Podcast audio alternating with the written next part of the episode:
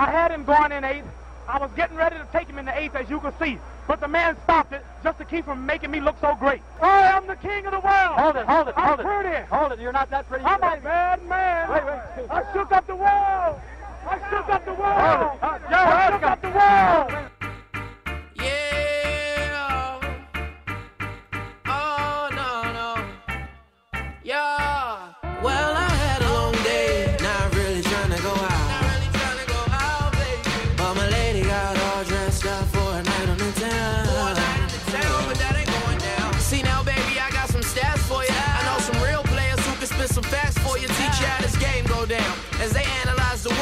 Shout my name out. Cause you bad, mommy, we can judge. Tune into the R&B show. Be sure to tune in. Tune into the R&B show. Be sure to tune in. All season long. Yes, yes. Like my man Mike Rob would say, that never gets old. Shout out to Shy Infinite. Welcome to the show. I am Nate Burleson. Mike is out in Seattle doing what he does, but we have to keep the R and R&B. So we got the realest NFL insider in the game, my man Rand Getlin. What's up, baby? What's happening with you, man? You good? Life is good. Hey, I appreciate you joining me. Man. Appreciate you having me. You know, this is always my favorite show to join at the network. We have a lot, the most fun. Get to The talk about the realest topics. Oh, we we gonna talk today. Today's Yeah, a good show. I like it. All right, so this is the R&B podcast. This is like your favorite podcast that floats like a butterfly, stings like a bee. Shout out to the greatest of all time, rest in paradise, Muhammad Ali. Straight up. Let's get this popping, man. Coming up on today's show, we pay our respects to Muhammad Ali instead of the usual beats that my man TD draws up. We're gonna drop some of the quotes from the best poet slash athlete uh, slash what else would you describe? Revolutionary, describe? dog. Revolutionary man that Revolutionary. transcended boxing. Yep. So he is uh he, he's he's a guy that we're gonna pay homage to throughout the show with sound bites throughout his career. Um, the latest news we're gonna talk Aqib Talib and uh, mini camps. We're gonna obviously stick with our new segment depth chart debates, and we'll discuss wide receivers. We have our or nah segment that TD came with that I love, so we're gonna talk about that. And we got some good stuff today. we're gonna talk, we're gonna talk uh, Steph Curry, but you know it's it got a twist on it. So please stay tuned to the end of the show. I promise like that you, cliffhanger. It's gonna be entertaining. Um, speaking of TD, TD, tell the people what's up, man. What's going on, people? What's going on, Rand? Appreciate you joining us. What's Appreciate up, you Nate? me, bro. Yes, As I always say, what you need to do, especially this week, and a lot of Muhammad Ali content is out there. Great content. The man, by the way, that man took the best photos out of any athlete to ever do it. It's oh, insane. his his photo collection is crazy. Crazy. But please check out. No one does Ali like Ali, but the actor Billy Crystal, the legendary actor Billy Crystal, does a really good job He in does. what he what's does. called 15 rounds. Billy Crystal. Google search 15 rounds Billy Crystal and just watch him more or less performing Muhammad Ali for Muhammad Ali at his retirement And, ceremony. and I believe there's less than a handful, about four people that are going to speak at his service, and Billy Crystal is one of them. fantastic. He's going to do one one of the eulogies. I guess he Muhammad Ali agreed to certain people speaking Yeah. uh, for him at, at his funeral, and then certain people carrying the casket. Side note: Will Smith is going to be one of the Mm. Men carrying the casket. How about That's that? Wow. crazy. How That's crazy. crazy. That Muhammad Ali said, Yeah. "Will Smith, I want you to carry me to my grave." But anyways, respect. go ahead. And you know, obviously, Send people off remember it.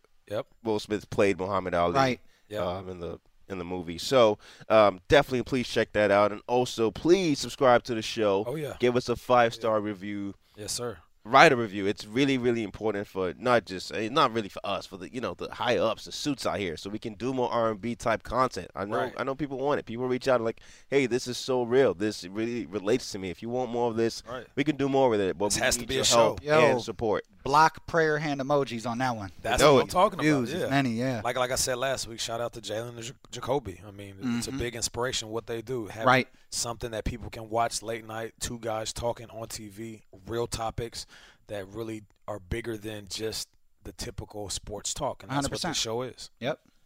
We got this, ATD. 100%. So I would ask for a beat at this moment, but let me get a little Ali. And I said, Joe's gonna come out smoking, and I ain't gonna be joking. I'll be pecking and a poking, pouring water on his smoking. Then this might shock and amaze you, but I will destroy Joe Frazier. Man, how about that? Listen, so in in my own little head, uh, I, I'm very aware of who I am and what I was able to do with what I was blessed with. So I, I don't have this inflated view of who I am. I, I, I'm just a guy with average talents. I overexceeded at moments. I made some good money in this league. Um, I'm not Calvin Johnson. I'm not, you know, Odell Beckham or Antonio Brown. But I, I did okay in this league. But when I approached my job as an athlete, as a football player, as a brand, as an artist, as a guy who can rap, um, all these things were pieces of a blueprint from Ali. Now, there's certain guys that can come on the show. We had T on the show. Yep. And, you know, I, I, I sat there and I told him, man, there, there's parts of, you know, me celebrating that I took, like, From- from, you, yeah, period. 100%. I saw you do it, and I knew how it helped you as an athlete, Right. As this this this thing that people wanted to invest in. Um, but Ali, when I talk about blueprints that I take, and my father's on that list, obviously, and different athletes that I can remember over time, Ali has the biggest impact on my career because when I was young and I was a kid and I was popping in VHS tapes, and my pops was sitting me down and explaining who this guy was, Mm-hmm. um, I saw this black man talking about how black and proud he was.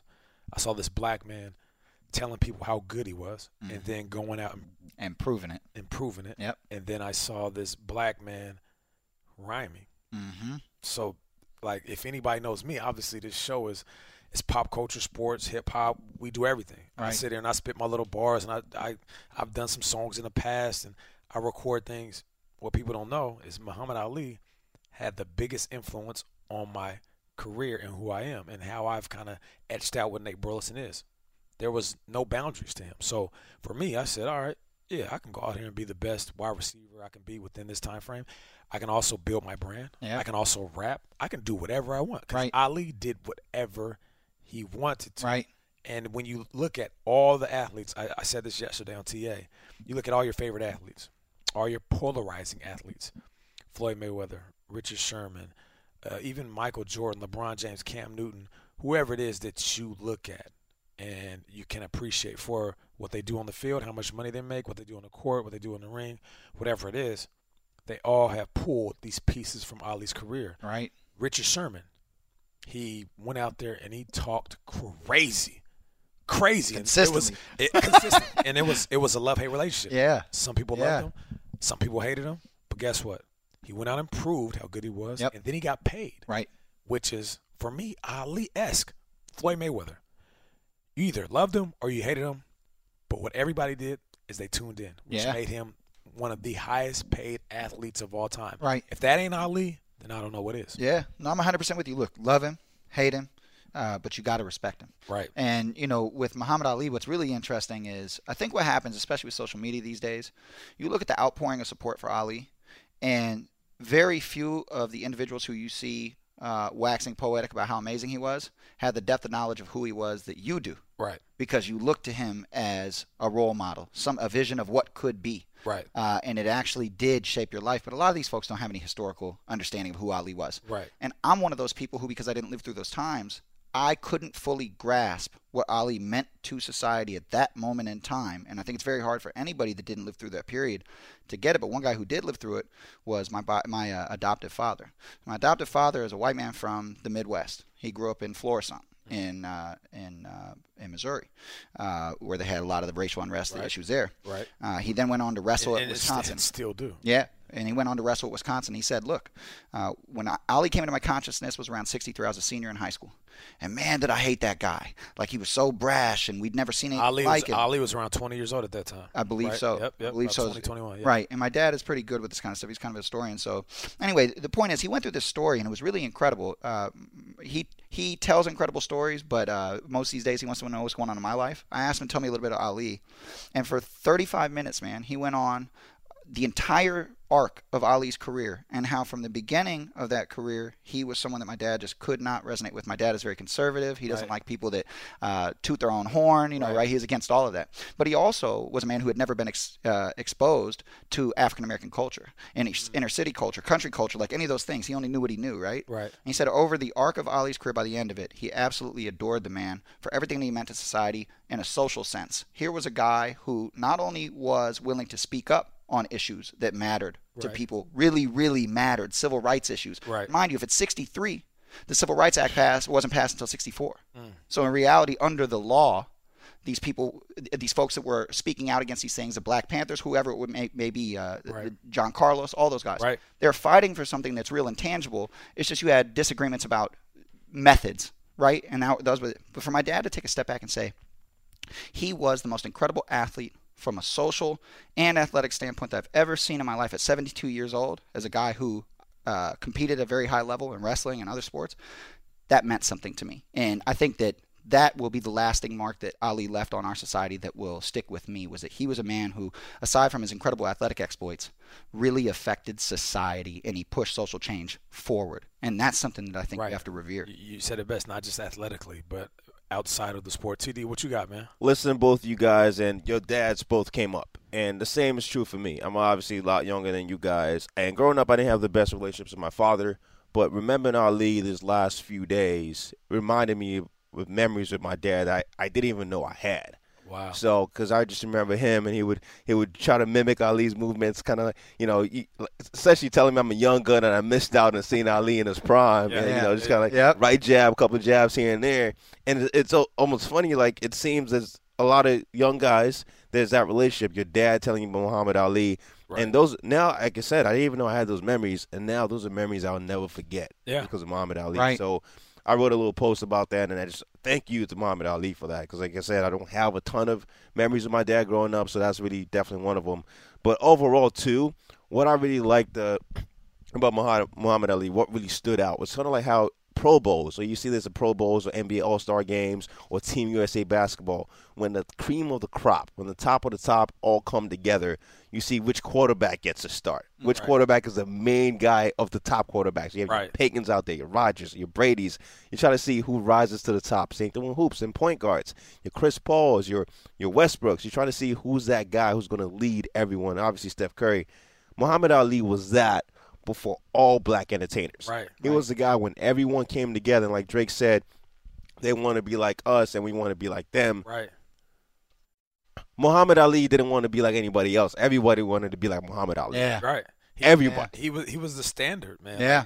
You, you got to think about it when when we talk about NBA, which I'm a huge NBA fan, and, and obviously TD is too. You got to check out TD's podcast. if Make it take it into the podcast. Check Take it out. Podcast. it's a dope podcast.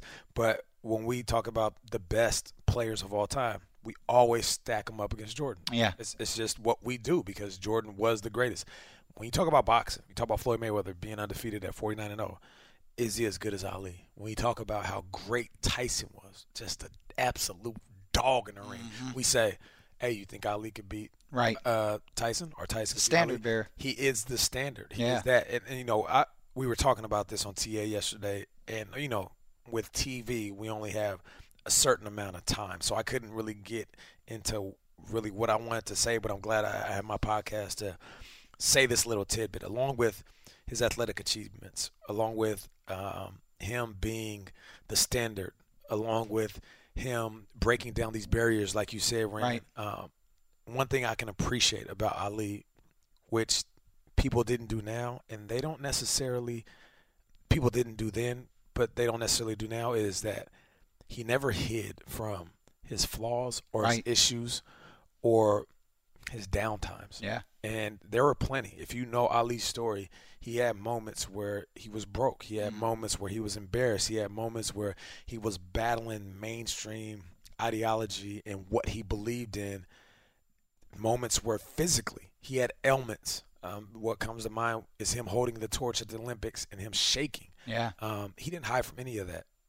Nowadays, when athletes, celebrities, people in general have flaws, they hide Yeah. because we don't want the world to judge us. We don't want the world to see us Ali never did that. Yeah. I mean, he was very open, and, and if you really think about that, that is one of the most inspiring things about Ali because, you know, we're prideful, men and women, and we're we always feel judged. So we always feel the need to show everybody the best part of us. Right.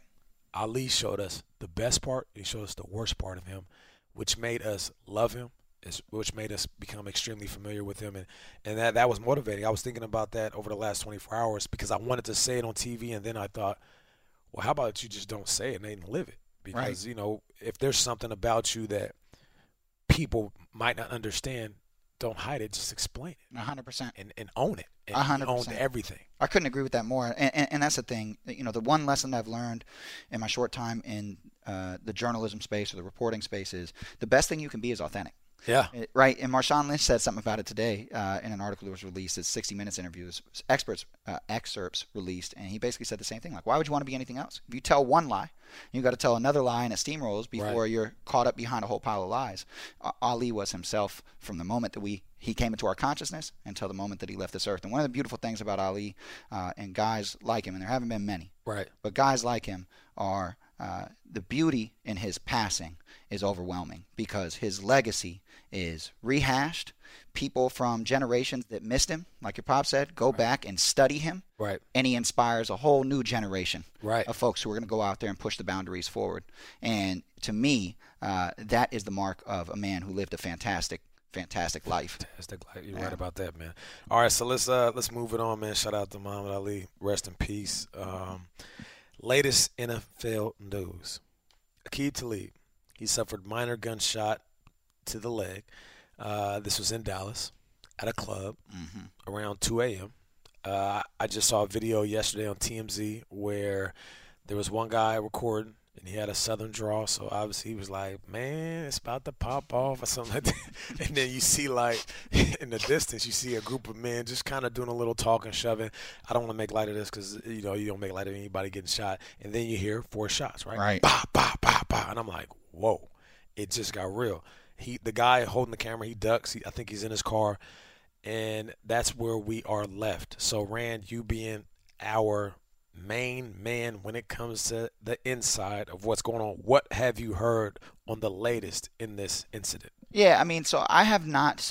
This is an interesting scenario. You know, when it comes to, to gun violence or gun mishaps or whatever the case may be, you know, it's a scary element of society, and it, and it's not just with football players, but and this is something that Right. you know, I'm sure that you're quite familiar with. Like, there are elements though of the life that people in the public uh, sphere lead that your average layperson wouldn't understand. Why does a guy feel the need to have a gun on him in the first place? These are questions that get asked consistently, right? Right. And my answer is always, well, you never know what another man's going through. So I try not to judge if it's legal in society. Right. Uh, then you know, allow folks to make their own decisions, Right. and uh, for better for worse, you know, th- th- that's uh, that's how I think we should allow you know the majority of society live in, in a number of realms.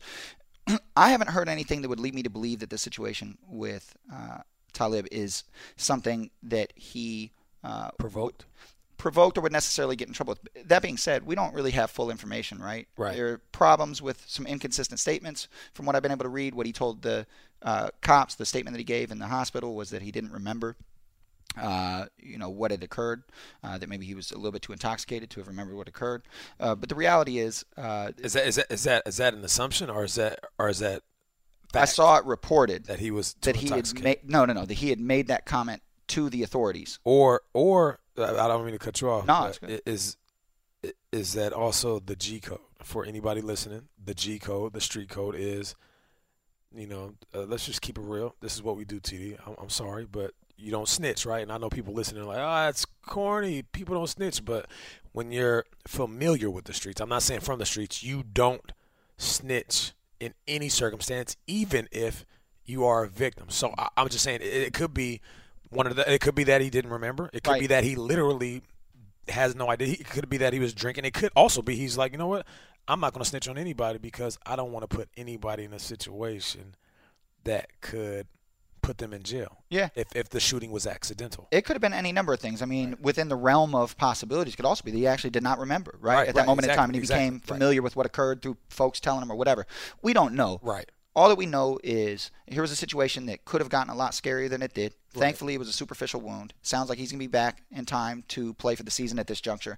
And from a from a punishment standpoint, because that's the first thing that pops into mind, Right. right? Especially Talib's had some some incidents in the past where he's had some close calls. Um, we don't have any information as yet that would indicate that he's going to face any kind of sanction for this. But I think that's the thing to keep an eye on, right? Is Right. what is uncovered in the investigation right now. The NFL is actively looking at the situation. Right. I don't think this has been framed as an investigation, but Right. certainly anytime one of their their players, especially one as prominent as him as him, suffers from a gunshot wound of any Right. kind, they want to know how it happened. Right. So, I, you know, I, this on our podcast, we don't call out anybody. That's not what we do. But when I hear something, I have to address it. So I was listening to another network that I won't necessarily promote, but obviously with the name I'll say, you can figure it out. So Skip Bayless was like, well. You know, he's in his 30s and he's at the club. I don't understand. You're at the prime of your career. Why don't you wait to go to the club when you're done playing? You know, you got money and you got this, and you shouldn't be in the club. Skip, let me say this to you. um, it doesn't matter if you're white or black. It doesn't matter if you have money or not. It doesn't matter if you're in a league or you work at Burger King. If you want to go out and enjoy yourself, whether you're with your boys or whether you're with your wife, whether you're with your girlfriend, you should be able to do that. The issue isn't why is he in the club. The issue, like Rand said, is why do we have gun violence at two in the morning, Right. where people are trying to enjoy, you know, good drinks and music with the people that they love. So Right. that's that's I had to get that off my chest because you know you have this platform. You say, well, these guys shouldn't be in a club. No, that's not the case because if you go to Vegas and celebrate something, you're going to be in a club. Like if you, if you're celebrating life, which most of these young men who have accomplished more than they ever dreamed do that more often than everybody does. Well, this speaks to like, and this is a conversation we could have an entire you know podcast on. But these are, and we've talked about this a lot. It's cultural ignorance, right? Right. And I'm not talking about cultural from an ethnic standpoint. It's not just black folks that go to the club, Right. Right. I'm Right. 33. Right. You can definitely catch me out in the city Right. if you can get in the spots I'm at. Like, Right. Hey, hashtag LA Nights. But there, Okay. but there's a reason for that, and that's because I want to be in places that are safe, Right. that are classy, Right. where we can also have a hell of a time, right. and we do, right? And you oh, feel I- hey, Rand, I've seen you with the fresh with the fresh Adidas on, outfit, fly with Gotta- the, with- hey, you, you gotta do it. it. You do it. Gotta enjoy it. All right, so let, let- we'll, we'll we'll take a, a little bit of time because I anytime I can tell a story, I like to tell a story. TD likes when I tell a story, so we'll um take this moment right now to do a hashtag campfire football where we all gather around the campfire kids. Nate is going to tell you a story that relates to this latest news about Akeem Talib getting shot. So, a few years ago, I'm in Michigan playing for the Detroit Lions. And I'm with a group of guys that will remain nameless. I'm out G at a location, G code. I'm out at a location that will remain nameless. So I'm with guys that I play with, and I'm also with guys that are from Detroit, right? Right. Not, I don't roll around with a group of guys that are paid to be my security. These are just my homeboys from the city. Now, my homeboys from the city of Detroit, these are real dudes. Right. Like these are guys that might not necessarily have a job. These are guys that they might be rappers, they might do this, do that, but these are good men. So we're out chilling, having a good time. A young player who just signed to the team, a little bit intoxicated, lightweight, full of himself, starts acting up. Mm. And he's being disrespectful to the people that are at the location, people that are servicing us, the waiters, and I'm trying to be the big brother, which I always am. So I'm I'm trying to calm down, like, yo, chill, get some water, let's relax. He walks up to one of my guys and he grabs his chain and swings it around his neck, like in the Usher video. He swings it around his neck, kind of like like that man, like that's. I gotta jump in. Back in the day, I had a, I had a chain with an S in it because my last name is Saint Matthew Daniel. So I had a chain with an S in it that I used to spin around back in the day. that you got it bad days. I, I need that picture because I know that's somewhere. Um, so he, he does it. So my man comes up to me like, "Yo, Nate, um, your your boy is tripping." Right. So I'm like, "Who?" I'm I'm like, "Yo, who?" He's like, "One of your guys is tripping. He's disrespecting everybody in here, and he's also taking a step further, and he walked to me, grabbed my chain, swung it around my neck, made a comment, and walked off. And I'm like, yo, this isn't a good thing. Right. So th- I will never forget this. He said, "You guys should get out of here because if he does that to somebody that doesn't know who you guys are, Right. it could end real bad." Yep. I he said I had to pull my guy off of him because he wanted to harm Of course. your teammate. Yep. And then he stopped, he paused. After I was already figuring the situation out, kind of getting everybody to the exits, he grabbed me. He said, This sounds really intense, but it, it was at the moment. He said, um, The difference between my shooters and the police is they don't have to report to anybody. Right. So if your man is being extremely disrespectful, he can easily be shot out here in Michigan. Right. And I'm like, Whoa Right. it's time to go. So I, I, I rallied all the troops, and obviously my man wasn't gonna let any shooting go off, but he was basically saying like you should really be careful with the company you keep. Of course. because say he takes it a step further, gets in a fight, shots bust off, and all of a sudden I'm there. News comes out. It's Nate Burleson shot at midnight. Yep. The assumption is Nate was in a place Right. he wasn't supposed to be, and he was doing something he wasn't supposed to be doing. Right. It could be that I was at a restaurant and one of my teammates was acting up and somebody that doesn't care about the value of life started shooting. Right. So um, that was one of those kind of like wow moments. And I love Michigan. I love it to death. And I still do. That moment didn't scare me at all. But it, it an also. It, it, it allowed me to realize that it doesn't matter where you are or what you're doing.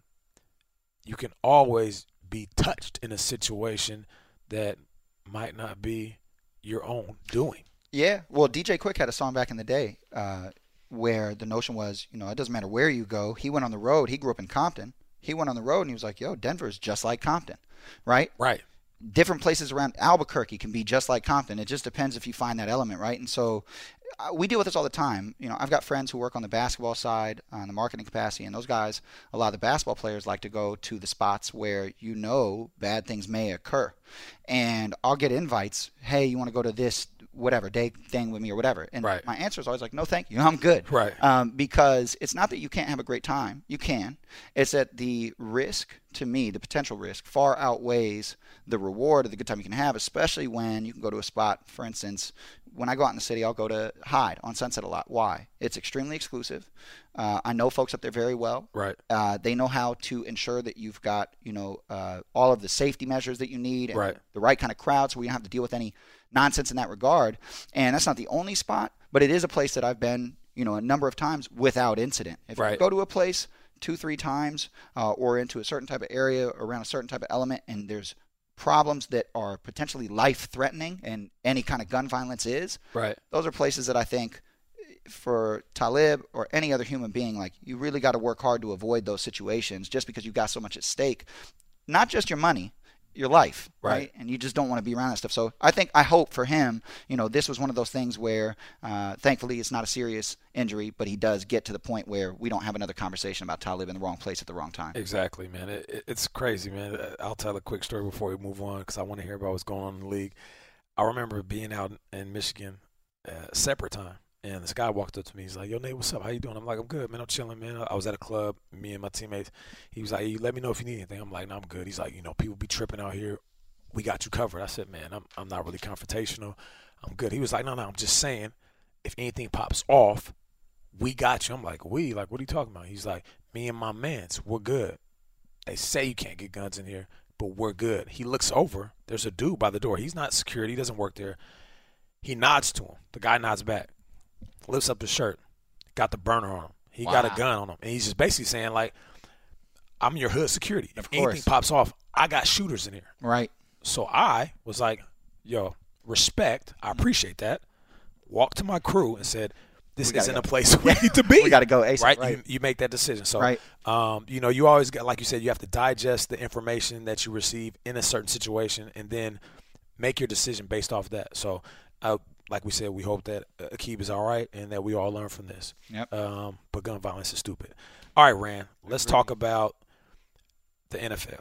Any insights, any potential new deals, anything you've heard? I mean, Rand is one of the realest. Like, can we just can we just all acknowledge the fact that he gave us a breaking news on Brock Osweiler? Like that kind of shook up the world. Like Muhammad Ali, I shook up the world. And, and I remember seeing Rand, and Rand was so swaggy that day. I said, "Oh my God, look at my guy!" Yeah, ESPN outlets Yo, breaking news. Everybody was lightweight hating like they was breaking it. I'm Yep. like, yo, my man is doing it. And you know, me and Rand, we talk off camera, off mic, and I don't think people really appreciate the amount of effort um, that you put in, and not just people think oh, if you're inside, you're just digging. Nah, it's established relationships 100%. that you have built in the past that allow you to get information that nobody can get. So I can appreciate you, man, because appreciate uh, you. breaking news.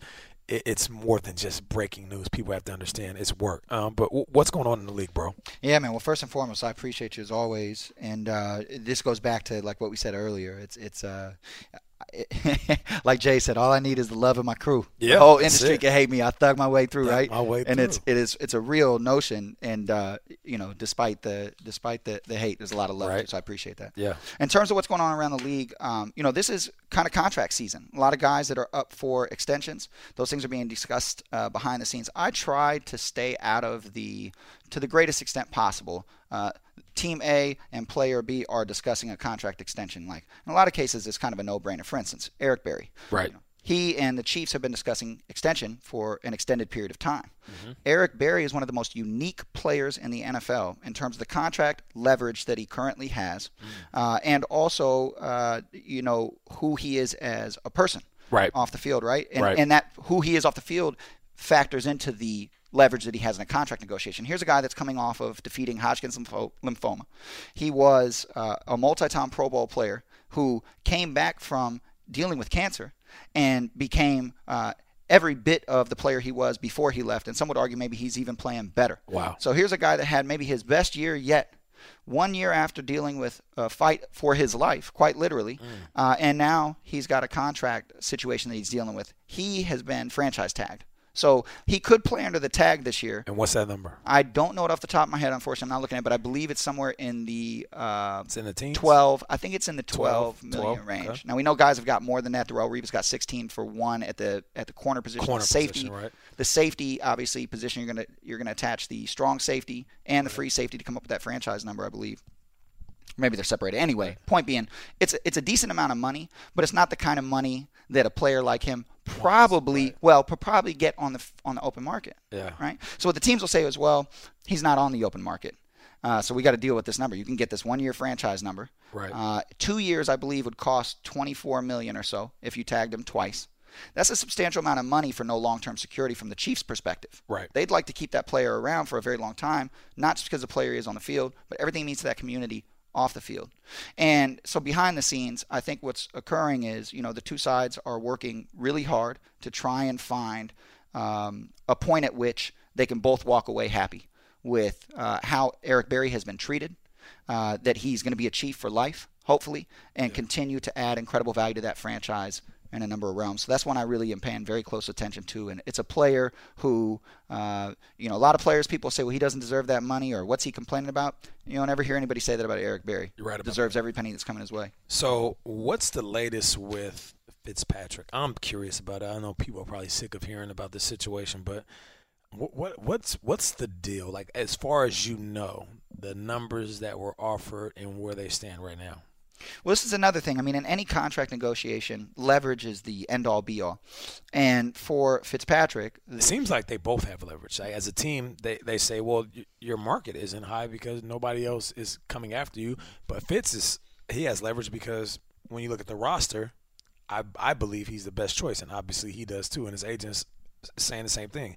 As a team, are you going to go with Gino?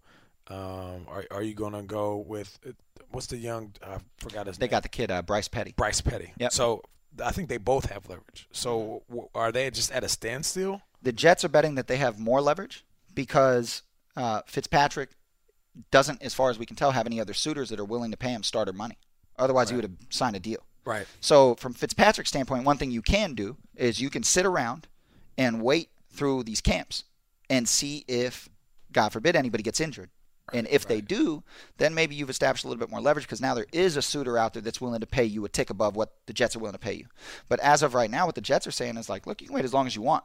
Our offer is our offer, and we're going to pay you one year, essentially bottom level starter money, Uh, and we want to keep you for three, and we're willing to pay you six per over the last 2 So the money ends up being elite backup money for the last two, right. and bottom end starter money for that first year. If you're a player, really hard not to feel disrespected. And so, you know what I and mean? they also they also got Hackenberg, right?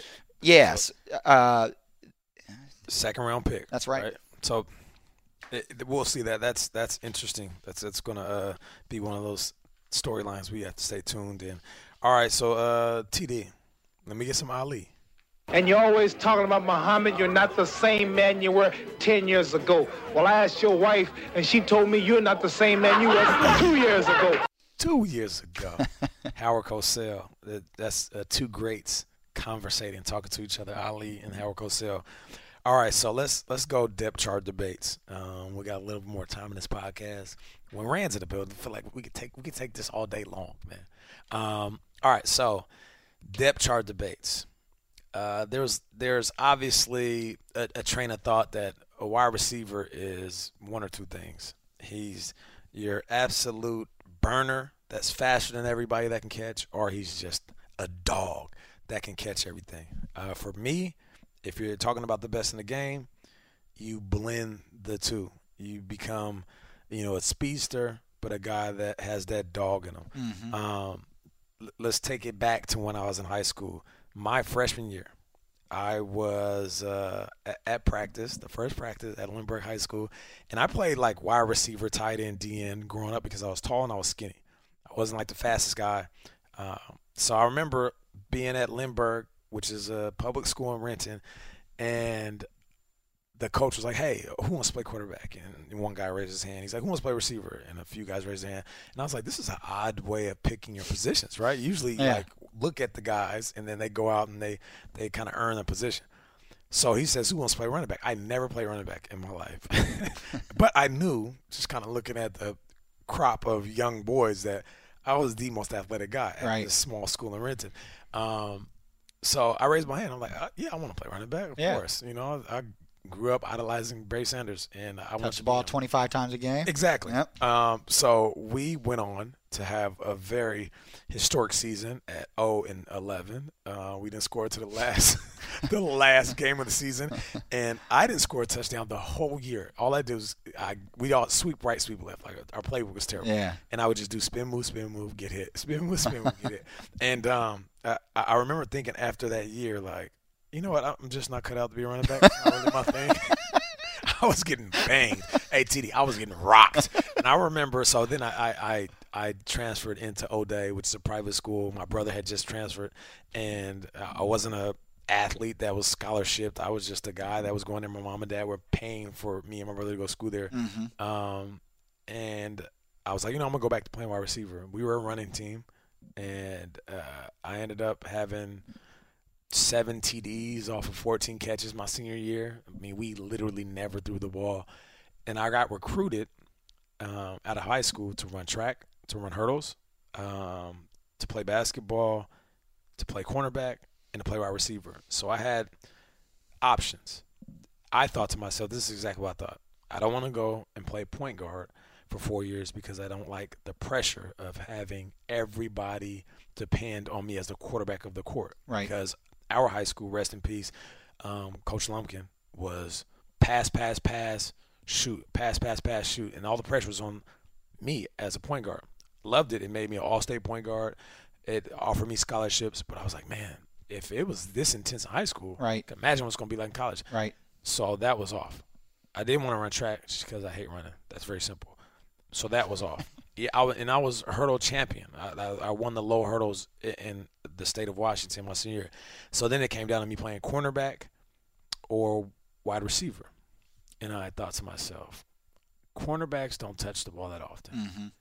Wide receivers get the occasional catch, but when they catch it and they score, everybody looks at him. Right. So me being this kid who is completely full of himself, said, "All right, I'm gonna go in my room. I'm going to count the most letters that I have from one school, and that's where I'm going to go. Mm-hmm. And my dad was like, "That's not necessarily how you pick your school." and I was like, "Well, I, you know, I, don't know what else to do." So I went in and I just like counted them off, and University of Nevada, Reno sent me the most letters. So then I was like, "All right, I'm gonna go there on a visit." Mm-hmm. I had University of Washington on deck. I had Washington State on deck. I had some small schools for track. I had Clemson for basketball. Um, and I was like, you know what? I'm gonna go to Nevada Reno. The coach came and He sat in my living room. He said, "How many catches did you have your senior year?" So I had 14, sir.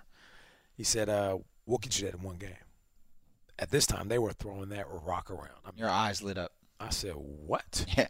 Again. And I, you know, at the time, I was naive, and I thought, "Man, this could happen. Like this is crazy." Then I got to college. I'm like, "Man, really? Am I going to catch that many in one game?" Right. My junior year, when I had the best season of my life, I had 138 catches. We were playing. Uh, I, I, oh, I can't. It was, it was a team in the WAC conference, and I had 19 catches. That's crazy. So it, their promises came true. Yeah. So that was my decision on being a wide receiver in college because I didn't have to have all the pressure on my shoulders, but I could go out and make plays. Yeah. You know, at my own own doing. Um, Yeah. Rand, let me ask you, in your opinion, who is the best receiver in the game? And we talked about this before the show. It's this decision is harder mm. now Oh man. than it was five years ago, or ten years ago, or fifteen Yeah. years ago. Yeah, it's ridiculous, and I mean, especially as the game gets more spread out, and the and the rock gets passed around a lot, a, a lot more, right? You're looking at so many guys. Like That's the first guy that pops into mind when you say who is the best receiver in the game. The first guy that pops into my mind, and I'm not saying that this is the guy, but Dez Bryant. Immediately, I'm like, Dez at hundred percent is a beast. He's a but beast. that being said, what I look at when I look at this is not necessarily who's the best, but who's the most fun to watch. Mm-hmm. And there's some young guns that I really, really am having a good time watching. DeAndre Hopkins, chief among them. The way that dude plays the game, I mean, literally. And Brock Osweiler said this the other day. He said, "Look, with uh, with Nuke, anything you throw in his direction, I don't think he there's such thing as an uncatchable ball Yeah. for him." And then you watch his, highlights. His hands are huge. It's bro. insane, and he's so smooth. And and this isn't a guy that like jumps off uh, the tape to you as an absolute burner. He's not the quickest guy. He's not the fastest guy. He's certainly not the strongest guy. But he consistently makes these highlight reel catches, and that's a lot of fun. Another guy who I don't think gets credit he deserves, who's a ton of fun to watch, is Jarvis Landry. He's so much fun to watch, and another guy that just catches everything that comes his way. So those are two players I have a lot of fun watching. I think DeAndre Hopkins can certainly be in the discussion as a top five receiver. Jarvis isn't quite there yet, top ten though. uh, but he's certainly in the discussion for elite receivers in the game. I, in my opinion, I- I love Antonio Brown. Yeah, he's so much he's, fun to he's watch. my guy. He's the best receiver in the league. But like you said, he's not the tallest, fastest, strongest. But he's such a good playmaker, and he gets double and triple teamed and just continues to get open. People really don't appreciate how good of a route runner he is, but he's one of the best in the game. You His gotta- feet are crazy. feet are crazy. You got to mention Julio. Got you. Julio is a monster. Right. and then there's AJ, and then there's OBJ. Like there's so many guys. insane. Like you can't really say there's one guy. Like when Well, Randy oh, Moss was playing, we can, guys. guy. We're gonna have to. We're running out of time here. Let's well, do this real quick. I'll say, Nate. I'll say Antonio. Give us your top three. Rand, give us your top three. Nate, right. you go. I'm going uh, right now. Antonio's number one. Oh man, this is tough. Dez healthy is my number two. Um, number three, I, I gotta go Julio. All right, Rand, what you got? TD, I got to lawyer my way out of this one, bro. Cider, I can't take positions that are hard lines. So I'll just say, is it? I'll just say it's difficult to argue that those are three of the best receivers in the game. And then I would add in, like I said, uh, if you look at Dez, if you look at DeAndre Hopkins, uh, This is crazy to me, guys. We've been talking about this for five minutes, and Odell Beckham has not come up. he's He came here's up. the thing. He came up once. I O- said Odell. Odell is a great receiver, but if you're telling me that you would uh, ten times out of ten choose Odell uh, after Dez, we'll probably just have to agree to have a fundamental disagreement. If, if, if, if you're, I mean, I'm sorry, before Dez. you. Rand's getting all lawyer on us right now, all legal on us. Oh man, Man, That's I- up. Odell Oh, makes those right, well, listen, plays. Wait, He's- wait, he's TD, great. You can't sit there and put the pressure on us. Dog. Give me your, give me your. If I had to go like top that. three, Antonio Brown's the number one man. That dude is a splash reel waiting to happen. He's like the Steph Curry of the uh, of the NFL. I, I'll go Odell number two, man. What that guy's been able to do his first two seasons, game after game, put up those numbers and still get better. he's a beast. He's a jitterbug athlete, makes crazy plays. And number three, whoo, I, I almost agree with you though. A healthy Dez is a monster. He's uh he's a force to reckon to be reckoned with. So Yeah. that would be my that would be my three. I can dig it, man. That's what's up, man. All right. Well, TD, I know you got a soundbite. Let's go ahead and do this right. Give me some Ali. I'll never fight another fella as tough as Doug Jones, not even that big ugly bear Sonny Liston. Is he your next fight? Well, after I annihilate this Henry Coop, I want that bear. And what's going to happen to him him? bad. What's going to happen to him? He might be great, but he'll fall in eight.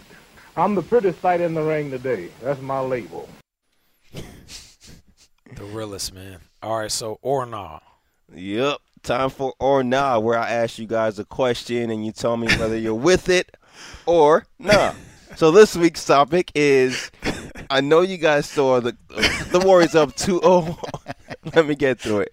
The Warriors are up bro. 2-0 against the Cavs. It's been so dominant that the storylines really have been, you know, Steph celebrating on the bench. Iggy was talking to, to a woman on the bench. Neymar, the I soccer saw, player. I saw Iggy. Neymar, the soccer player, was kicking him with the Warriors after the game, Bro. and then also in the fourth quarter, the third quarter of the game, during a blowout, there was this Instagram model, as the kids like to say, IG model, that was looking at Steph Curry. Once again, like the kids say, willing to risk it all, and that was that was caught on Twitter, that was caught on Instagram, and a lot of people have fun with that. Where hey, people said. Please pray, pray for Steph Curry, man, because he's a target right now. And uh, so again, should we pray for Steph Curry? Do we need to pray for Steph Curry or not? I, I say yes. Absolutely, say yo. yes. Did you see the way she was looking at him? You gotta pray. Bro, listen, man. Uh, Where was Ayesha? She had to be scoping from the side. she had to. She had to have seen. Oh my goodness. Hey, it, it's real out here. I got this post. I'm gonna just read it. Now, no disrespect to this young woman. I don't know her, and I'm not saying that she is a thought or anything like that. But people are clever online, so they got the picture and they put it up, and she is looking as seductive as ever. And then the the the quote is, "When you've gotten past all the thoughts on IG." Now you must battle the final boss thought. the final boss. Yo, That's a great one. That is so, um, a good one. Another one was, hey, let's stop the game right now. Have Ayesha play play the IG model one on one. oh Lord. play play for his love like that love in basketball. Listen, Crazy. man, I, it, I, I'm gonna just say this, bro. Like it's real in the field. Like it, it gets real. Especially for hoopers, though. See, at least in football, there's some distance between you and the sidelines, right? Right. You guys are behind face masks. For basketball players, as you see, They're right there. here's the end of the bench, and here's old girl that he was chopping up with, whoever the player was at the end of the bench. Iggy, Iguodala. He was just like having a casual Yeah, conversation. right, with- right. That's Which is crazy. crazy. Which is crazy. But it was funny though, because you know she came out afterwards and said, "Look, I was just trying to have a sip of my drink and uh, and just provide you know the Warriors with a little motivation." So of course her IG account became this thing that folks started publicizing and whatnot. And you know it's clear that she is uh, She's quite an effective at getting energy. Or, I mean Yeah. attention. You know she, she Yeah. to get folks' attention. So, but look. Yes, pray for that man because Oh. you, you think about that. You're dealing with that all the times. He probably did not notice her then, but middle of the regular season, I bet you notice a lot more Oh, out there yeah. in the stands. Oh yeah, he's super focused, man. Like, yeah. That's hey, crazy. It's man. crazy, man. Listen, uh, that that right there is uh is the prime example of how real it gets. And social athletes. media doesn't let that stuff slide at all. S- Like my boy said, social media is undefeated. So they will always win when it comes to any pitcher that lands in their hands. Um, that that's is that all the R and all we need, man. That that's it, man. Listen, Rand, I appreciate you joining me. That's a fun show. We got to do it again, bro. We got to do this more often. Um, come back and tell some stories and, and and fill us in on what's going on in the league. You already know. TD, I appreciate you dropping the Ali sound bites. Rest in peace to the GOAT, the greatest of all time. This is the R&B podcast, man. Thank you for joining us. Um, remember, tune in, subscribe, iTunes, retweet, Twitter, comment, spread the word. R and B hashtag R and D B, and let us know, man. I told you this is a show, but we want it to be an actual uh, segment on TV, and we're gonna make this a movement. It's realer than ever. Thank you for joining us. What would you like people to think about you when you've gone? I'd like for them to say he took a few cups of love. He took one tablespoon of patience, one tablespoon, teaspoon of generosity, one pint of kindness. He took one quart of laughter, one pinch of concern, and then he mixed willingness with happiness. He added lots of faith, and he stirred it up well. Then he spread it over a span of a lifetime, and he served it to each and every deserving person he met. Muhammad Ali, thank you very much.